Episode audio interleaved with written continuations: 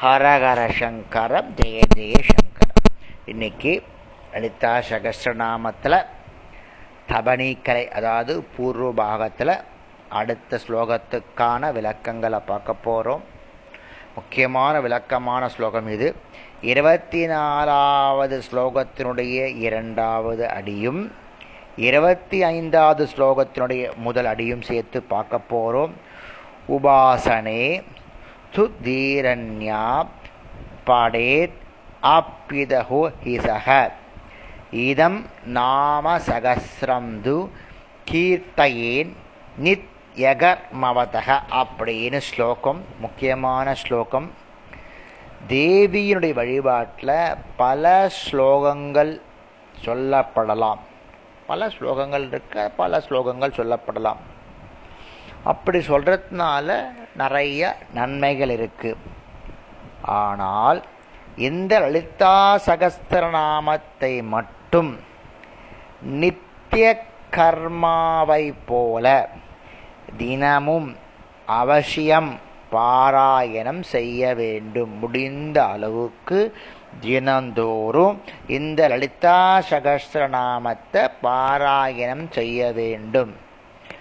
வேறு ஸ்லோகங்களையும் படிப்பது வந்து லலிதா சகசரநாமத்தோட சேர்ந்து படிப்பதுச்சா நிறைய பலன் கிடைக்கும். ஆனால் படிக்காவிட்டால் அதனுடைய குறை ஒன்றும் இருக்காது. ஆனால் லலிதா சகசிரநாம பாராயணம் நம்ம சந்தியாபந்தனம் மாதிரி நித்திய கர்மா மாதிரி அதை பண்ணிண்டே இருக்கணும்.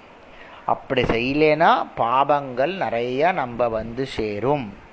அப்படின்னு அயக்ரிவர் சொல்கிறார் அதாவது லலிதா சகஸ்திர நாமத்தை ஸ்ரத்தையா டெய்லி நித்திய கர்மா மாதிரி பாராயணம் செய்ய வேண்டும். அப்படின்றதா இதனுடைய முக்கியமான விளக்கம்.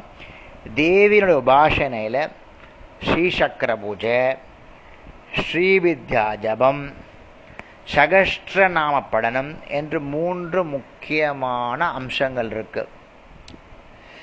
இதே சகசிரநாமத்தில் கூட திரிஷதினால அர்ச்சனை செய்வது உண்டு.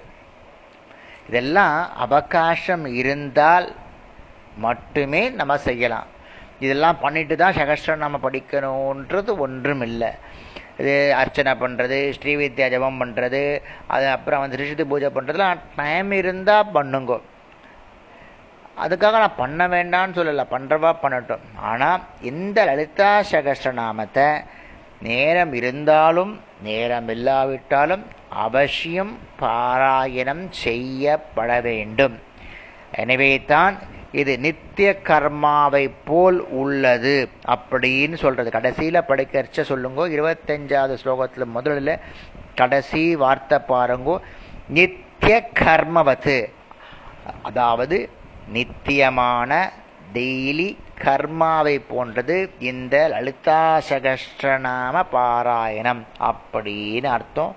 இவ்வளோ உசந்த ஒன்று உயர்ந்த சகஸ்ரநாமம் எப்படிலாம் படிக்கணும்னு இந்த வாரம் படித்தோம் நிறைய விஷயங்கள் இருக்குது இதெல்லாம் சொல்லிட்டு தான் நம்ம சகஸ்திரநாமமே ஆரம்பிக்க போகிறோம் அப்போ தான் நமக்கு லலிதா சகஸ்திரநாமத்து மேலே ரொம்ப ஈடுபாடு ஏற்படும்.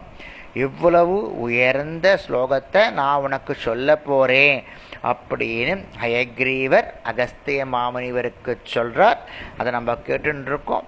நாளைக்கு அடுத்த ஸ்லோகத்துக்கான விளக்கத்தை பார்க்கலாம். ஹரஹர சங்கர ஜெய ஜெய சங்கர